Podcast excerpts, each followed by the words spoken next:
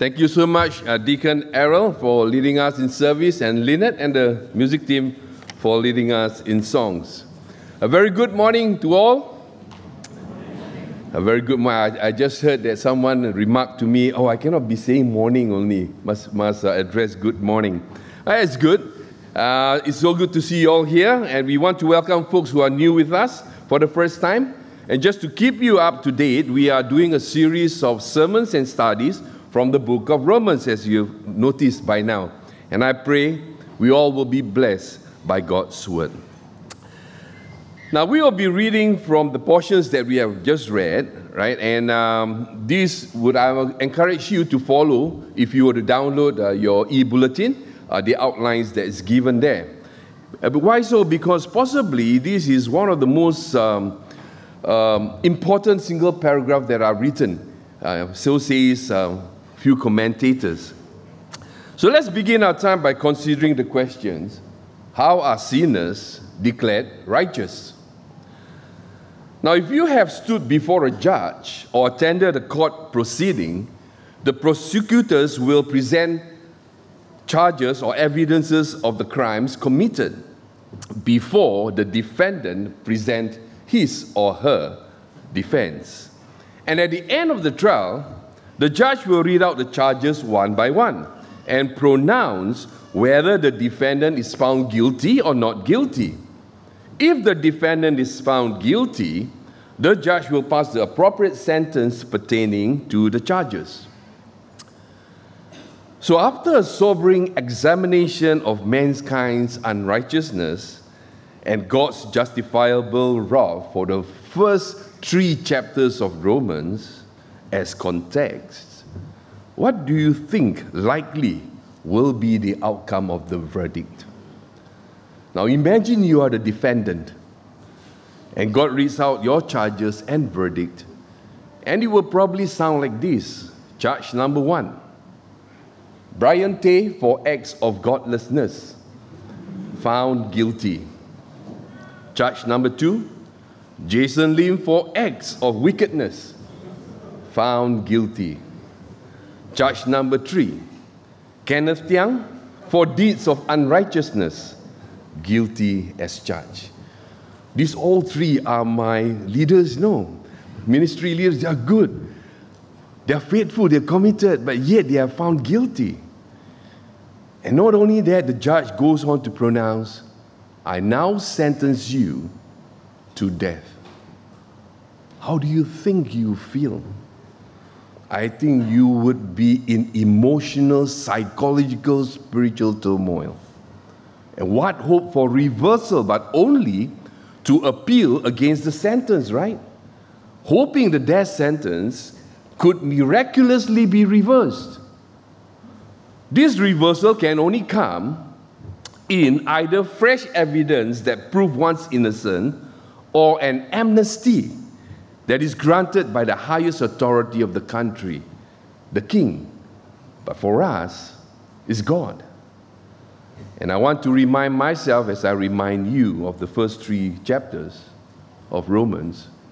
It is proven without reasonable doubt that the whole of mankind, that means you sitting there, not only just the three leaders that I have mentioned, you and I, all of us, sin whether Jews or Greek or Gentiles for that matter. So, what evidence or amnesty that can be granted? What hope can there be for mercy? Only that of the mercy of God revealed in Christ through faith that can declare us righteous. And that is how Paul presents to us the life giving proposition for what we all have been charged with and it follows as such. But now a righteousness from God, next slide, apart from law, has been made known to which the law and the prophets testify. This righteousness from God comes through faith in Jesus Christ to all who believe. There is no difference, for all have sinned and fall short of the glory of God, and are justified freely by his grace through the redemption that came by Christ Jesus. God presented him as a sacrifice of atonement through faith in his blood. He did this to demonstrate his justice, because in his forbearance, he had left the sins committed beforehand unpunished. He did it to demonstrate his justice at the present time, so as to be just and the one who justifies those who have faith in Jesus. Now, it's a long passage that we have read this morning, but most of three two thirds of my sermon is based on these six verses, and then one third will be on Abraham as example, right? So, as you can notice, I have highlighted all the words that scholars have commented with long discourses and thought I flesh out this glossary before we look in today's passage. Next one. So we see the righteousness to mean the holy character of God and the saving act of God to us in Christ. Justification is a legal declaration that we are free of guilt, cleared of charges, and right with God. The basis is the work of Christ on the cross, never our good works, never our law keeping. Redemption, bought at a price. At what price? The blood of Jesus. Atonement, some other version, they prefer to use the word propitiation. In Greek is hilasterion, having to do with the wrath of God. And Jesus taking upon himself the punishment we deserve, not just wipe clean. Faith. Salvation is and always has been faith. From faith, for faith to faith. Grace, peace with God, is an undeserved and unearned gift. I thought it's good for us to be reminded.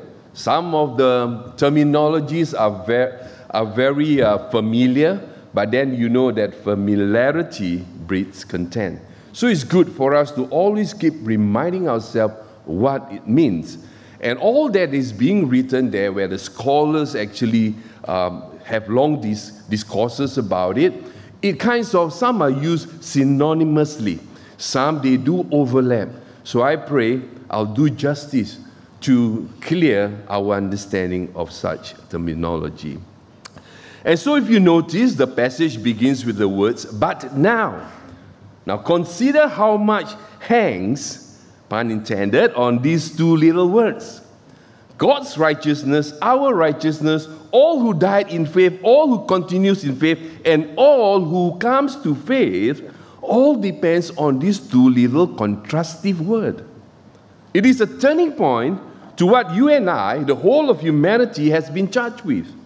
There is a hint, a positive shift that we can be declared righteous from the charges that are against you and I.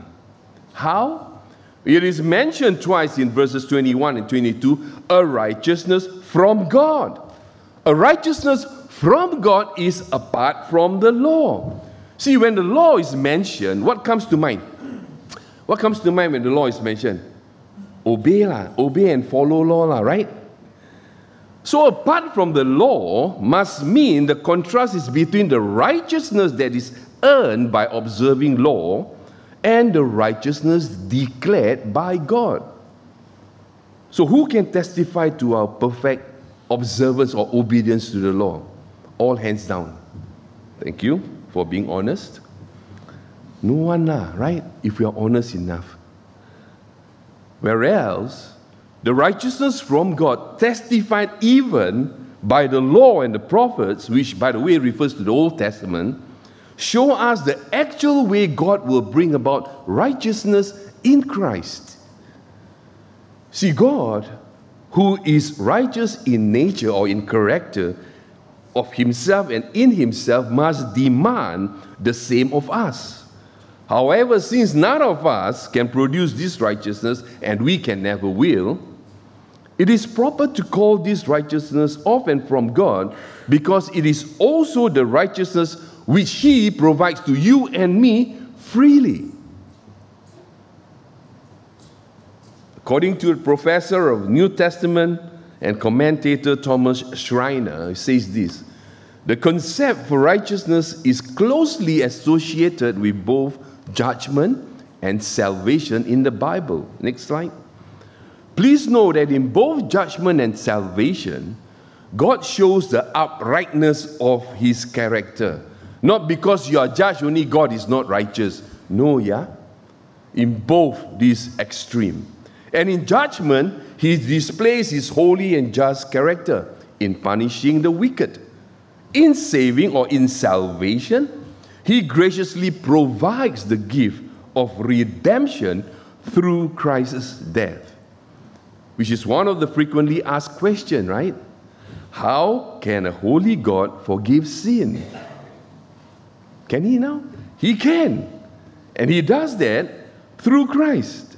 And not only he justifies sinners, he declared them free of guilt.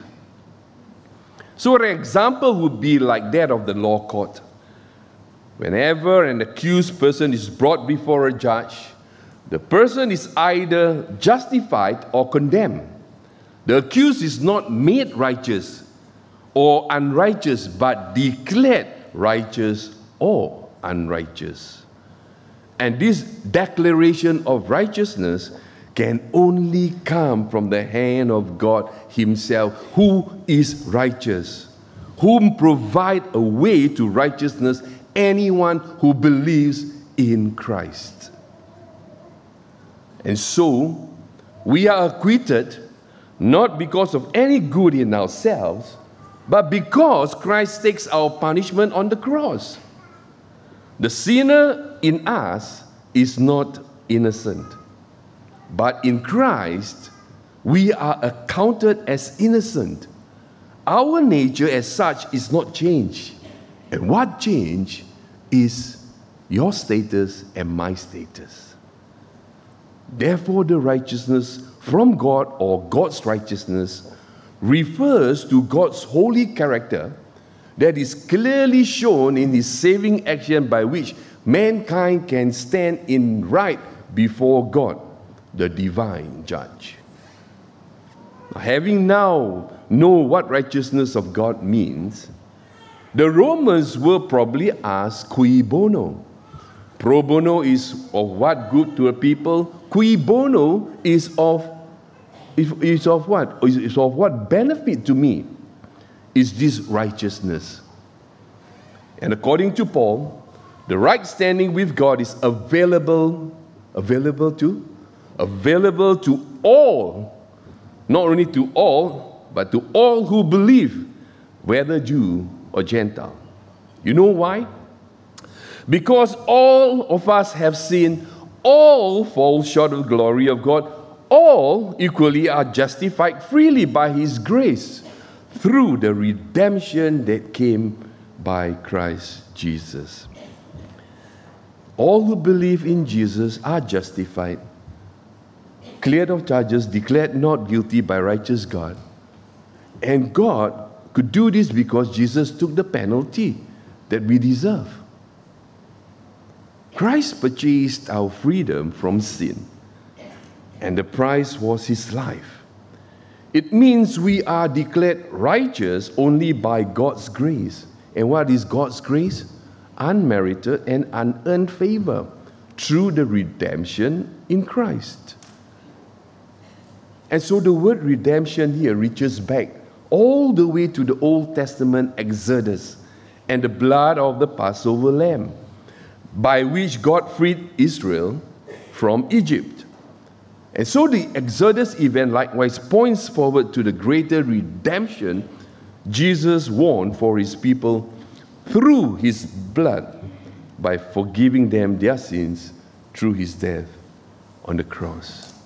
And later, we'll be celebrating the Holy Communion in remembrance of this past great salvation event. Now, example would be the slave market. You have a slide? Next slide. The sinner is a slave to sin. Agree? So needs to be redeemed. The idea is not just that the slave is released, but that he is released on the payment of a ransom. And our modern day pawn shop pawnbroker falls short of this understanding. Because Christ paid the sinner's ransom. This sets the sinner free from sin. Next slide death and judgment. Because we are bought with a price the price of Christ's own blood. So, if ever you have gone through that, the sin, all of us sin, have you felt shame in your Of course, all paid for. What about pain you go through now? Relationship broken, the brokenness of people, and brokenness of relationship, all paid. Your past mistakes, all paid. You feel lonely, you feel rejected, paid. You're slave to your idolatry, all paid. Deserving of spiritual death, and because of Jesus' blood the grand total is it all has been paid for by Christ.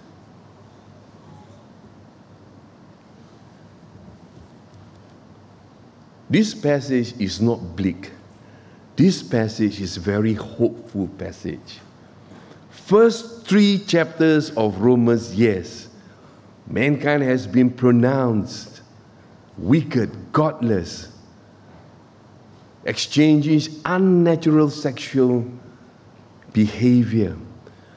But this passage actually gives us hope, and it must remind us what God has done in your life and in my life in Christ. So that we can be hopeful, so that we can, our behave, our, our belief and our behavior matches. And this comes about through the through Christ's sacrifice, the sacrifice of atonement. Or in other words, the version, other version is propitiation. And what does it mean? It refers to the satisfaction of justice. Christ's death on the cross cleanses the sinner from guilt because it satisfies the wrath and holy justice of God. Now, according to verse 25 and 26, it is God's forbearance he had left the sins committed beforehand unpunished. He did it to demonstrate his justice at the present time, so as to be just and the one who justifies those who have faith in Jesus. And I'm very sure for those of you who are in the DG would have asked this question How come God never punished the sins of the past people?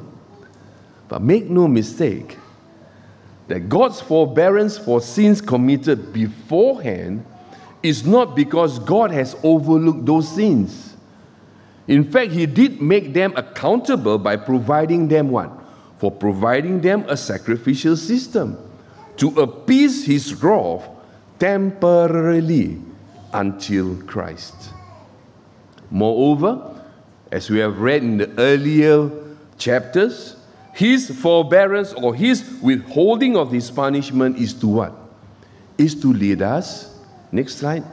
In repentance. Have you? Have I? In the end, there are but two ways for God's justice to be satisfied either in the everlasting punishment of the sinner or everlasting life of the saved in Christ. The punishment that we rightly deserve costs us nothing because it cost Christ everything. Meaning, the forgiveness of sins and the righteousness of God cannot be earned with work or inherited through genealogy.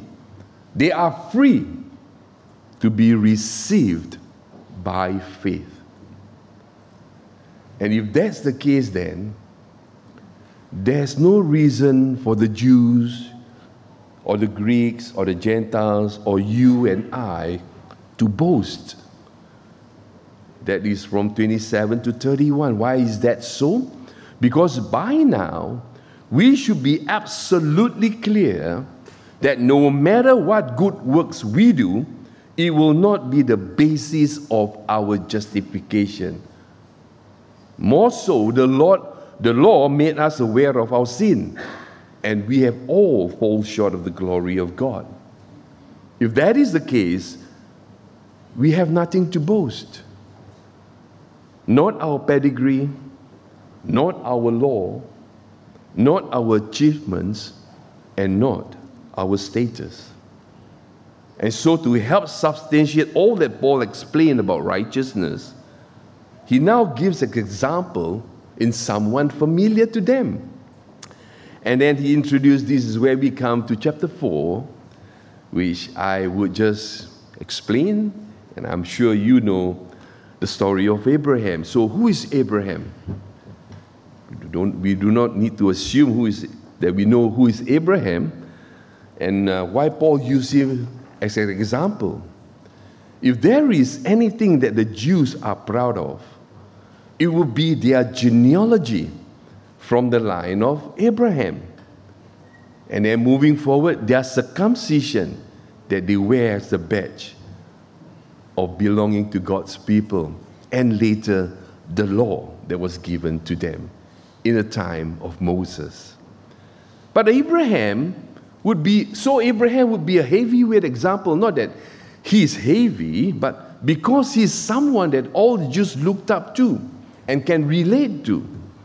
Abraham was the first person whom God credited him as righteousness back in Genesis 15. When God promised him that he will have a son from his own flesh and his offspring will be as many as the stars in the sky. Please note, it is a promise yet to be fulfilled. But Abraham believed. It is on this very belief or on this very faith that God credited him as righteousness. When God credited him as righteousness, he was still was he still was he circumcised already or not? He was still uncircumcised. So neither has the law been given, like what I said, the law is given much later, during the time of Moses. So what exactly did Abraham did to deserve that credit? Nothing. No works of the law, no circumcision. The very thing that resulted in him being credited is his belief in God's promise. Therefore, Abraham is a credible proof that righteousness is indeed given through faith. So, moving on to the last portion from 16 to 25, it is only through this faith that God's promise can be guaranteed to all Abraham's offspring. Who then is counted as Abraham's offspring? Now, if you were to look at the slide, if Abraham look at the pictures of his grandchildren, and according to Paul, can you just click on, click on, click on? Your photo, my leader's photo, my photo could be in there. If, if we are of the same faith as him, isn't that assuring? Condemned to death, but now because of his, their faith or our faith in Jesus Christ, we have credited righteousness. So how does Abraham's faith looks like? When God made the promise to him, he was 75 years old and his wife Sarah was barren. It was only 25 years later. How many of you can done? 25 years later, no, people promise you, you expect it to happen the next minute, the next hour, perhaps, or the next day. 25 years Abraham got to, got to wait, no? Can you imagine their conversation? Hey, you cannot, ah. Hey, no, lah, you cannot, ah. 25 years of waiting for God's promise to be fulfilled in the giving birth of Isaac. But look at verse 18. Against all hope, Abraham in hope believed. Even when it seems hopeless, humanly speaking, he can still have hope and can believe because the object of his hope is not in himself, is not on Sarah, but is on God and God alone. Imagine 25 years of waiting, wondering which can actually, wondering and which can actually make a person waver in one's faith. But then verses 20, 21 says that Abraham did not waver through unbelief regarding the promise of God, but was strengthened in his faith and gave glory to God. And we sit there. Yeah, lah, but Abraham also got to work, ma, right? To produce Isaac, right? You think so? You think again. I'm presenting to you the power of God, no? Can Sarah be carrying a child without Abraham's work? Just look at the life of Jesus. It's not about Abraham, it's not about Sarah, it's not about you, it's not about me. It's about God, whom you and I have put and professed faith in, you know. The power of God that can change your life, that can change my life. The obvious ones is me. Yours is not so obvious, but if I if if if if your life were to be displayed on LCD as slides or maybe made in, can be made into a movie, it is so sobering, you know, and very humbling, you know, this passage when I read again. And I feel so undeserved. Even in preaching today's message. Will I wait that long? Abraham did not waver. A very godly example of trusting in God. By trusting in God, it does not mean that Abraham did not fall short nor make mistakes along the way. He did. But the key is that he did not waver in his faith. Is that really possible? Let me illustrate to a more real life situation for us by the story of Nick Vujicic. You know that Nick Vujicic is an extraordinary global evangelist and motivational speaker. He was born without all four limbs. He was bullied and being put down, and he too believed he was a failure and attempted suicide when he was at a young tender age of 10. While he was not depressed his entire childhood, he did have his ups and downs until he sealed his faith in God. And that is the beginning of this beautiful and amazing journey.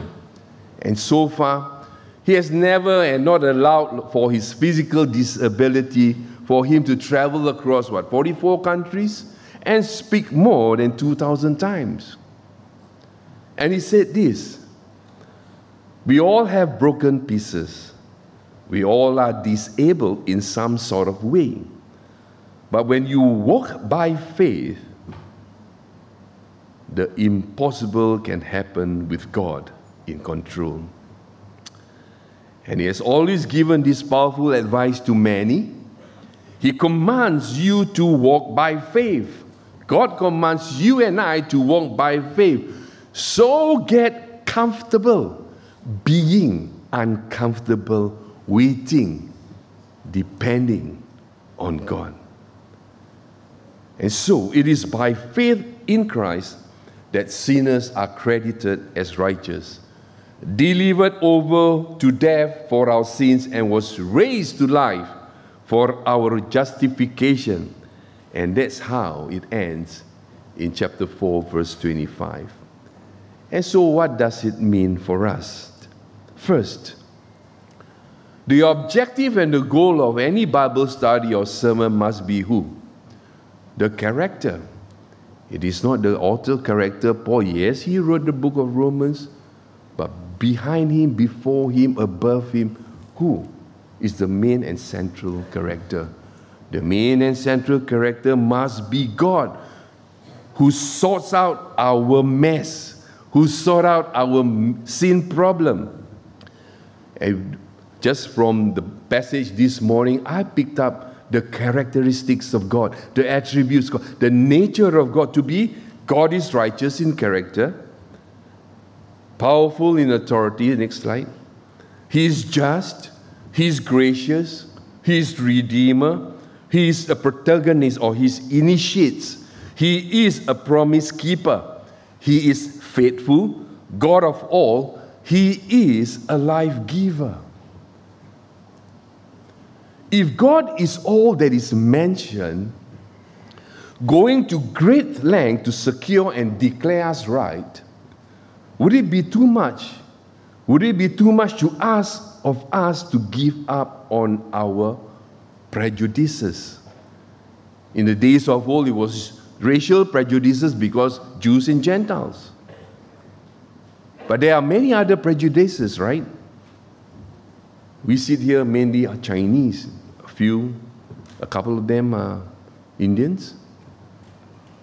Ethnically, within Chinese, the Teochews and the Hokkien, you know what they say about the Teochew Haolian, Hokkien Tuapian. We also judge and condemn one another.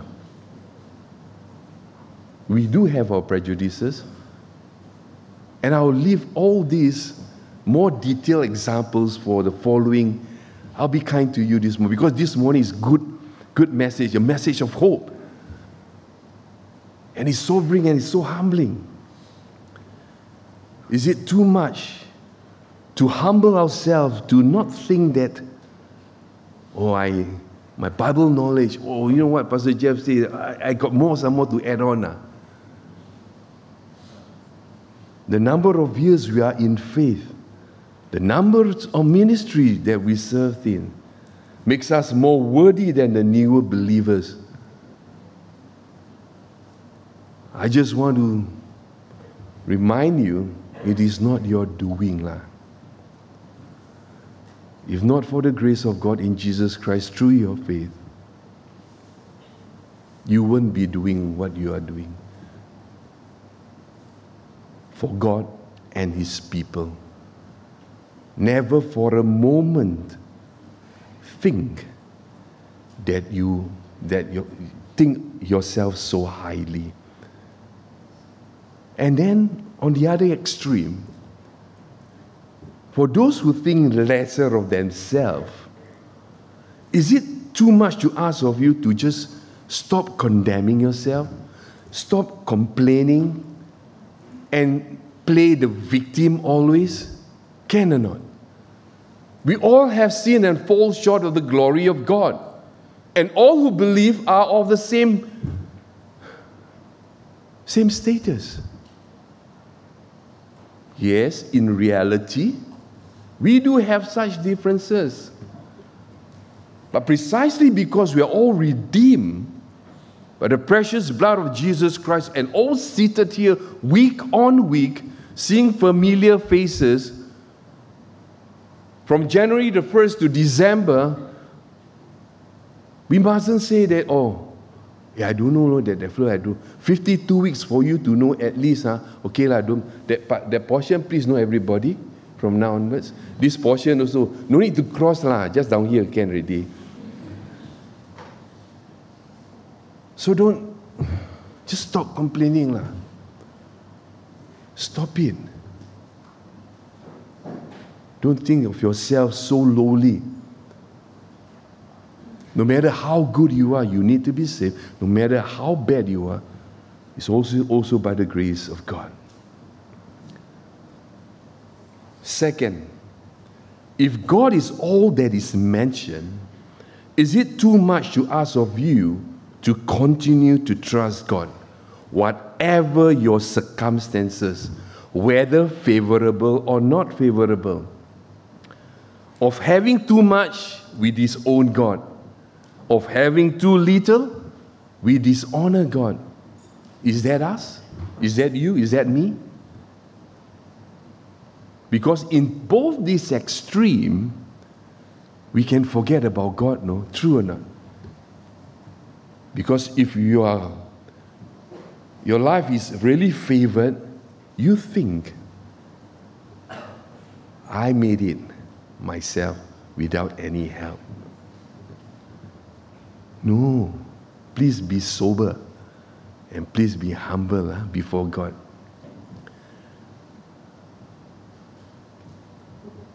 Hence, we trust God for what we have and we trust God for what we don't have. Amen? For example, whether we can conceive a child, heal from illnesses, getting into prestigious school, reconciliation of relationship, and so on. Those are some things only that we actually faced and that we can forget God in our daily planning life. Therefore, my brothers and sisters, persevere on. Embrace the power of Christ's death and resurrection by faith and rely on God's grace in our daily life. And because of what God has done for us, I entreat you not to give up on God and take your life if things don't go your way. And I've just recently heard again of a student in a very good school somehow took his life. So better send your kids to neighborhood school. Neighborhood school, you don't hear this type of problem. Only those SAP school, or no. But then every school is a good school now in Singapore. So our life is precious in God's sight. Why? Because He has redeemed your life, He has redeemed my life. No matter you, how good you think you are, no matter how bad we think we are.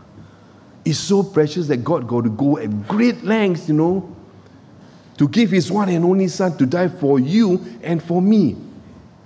It's not like He died for all of us. All of us is like not so personal, lah. but you put your name. Christ died for Andy. Christ died for Jason. Christ died for Jed. And then it makes sense. It's personal. So your life being redeemed is precious. Live by faith, trusting in Him because He sees their future. And although you can go through a bad patch, you know the promise is always at the corner. Hang in there. Don't give up. God never give up on you. He wants you to follow example. And He has given us human example again and again and again and again. From Abraham's time to even now, the pastors and the leaders, most of the elders and leaders are grew up almost the same as the church, you know, at the beginning of the church, you know. And that's how they, how old they are. So sorry, that, that's how elderly they are. And so, in closing, let's be clear. For whatever charges that was against us, our deserved punishment has been fully paid by Christ, in Christ, and through Christ. Therefore, I end is how I begin. Brian Tay, Jason Lim, and Kenneth Young, they are now declared righteous in Christ and free to go. To go what? To go and to go to go on and to go forth to proclaim this good news to everyone that you meet. And so, God help us. Now, if I've lost you for the last 30 minutes, perhaps this acronym may help you to remember. See, it is faith in Jesus Christ as our atonement for our sins, includes all who have faith in Christ Therefore, trust God regardless of circumstances and hold fast to God's righteousness. Let us pray.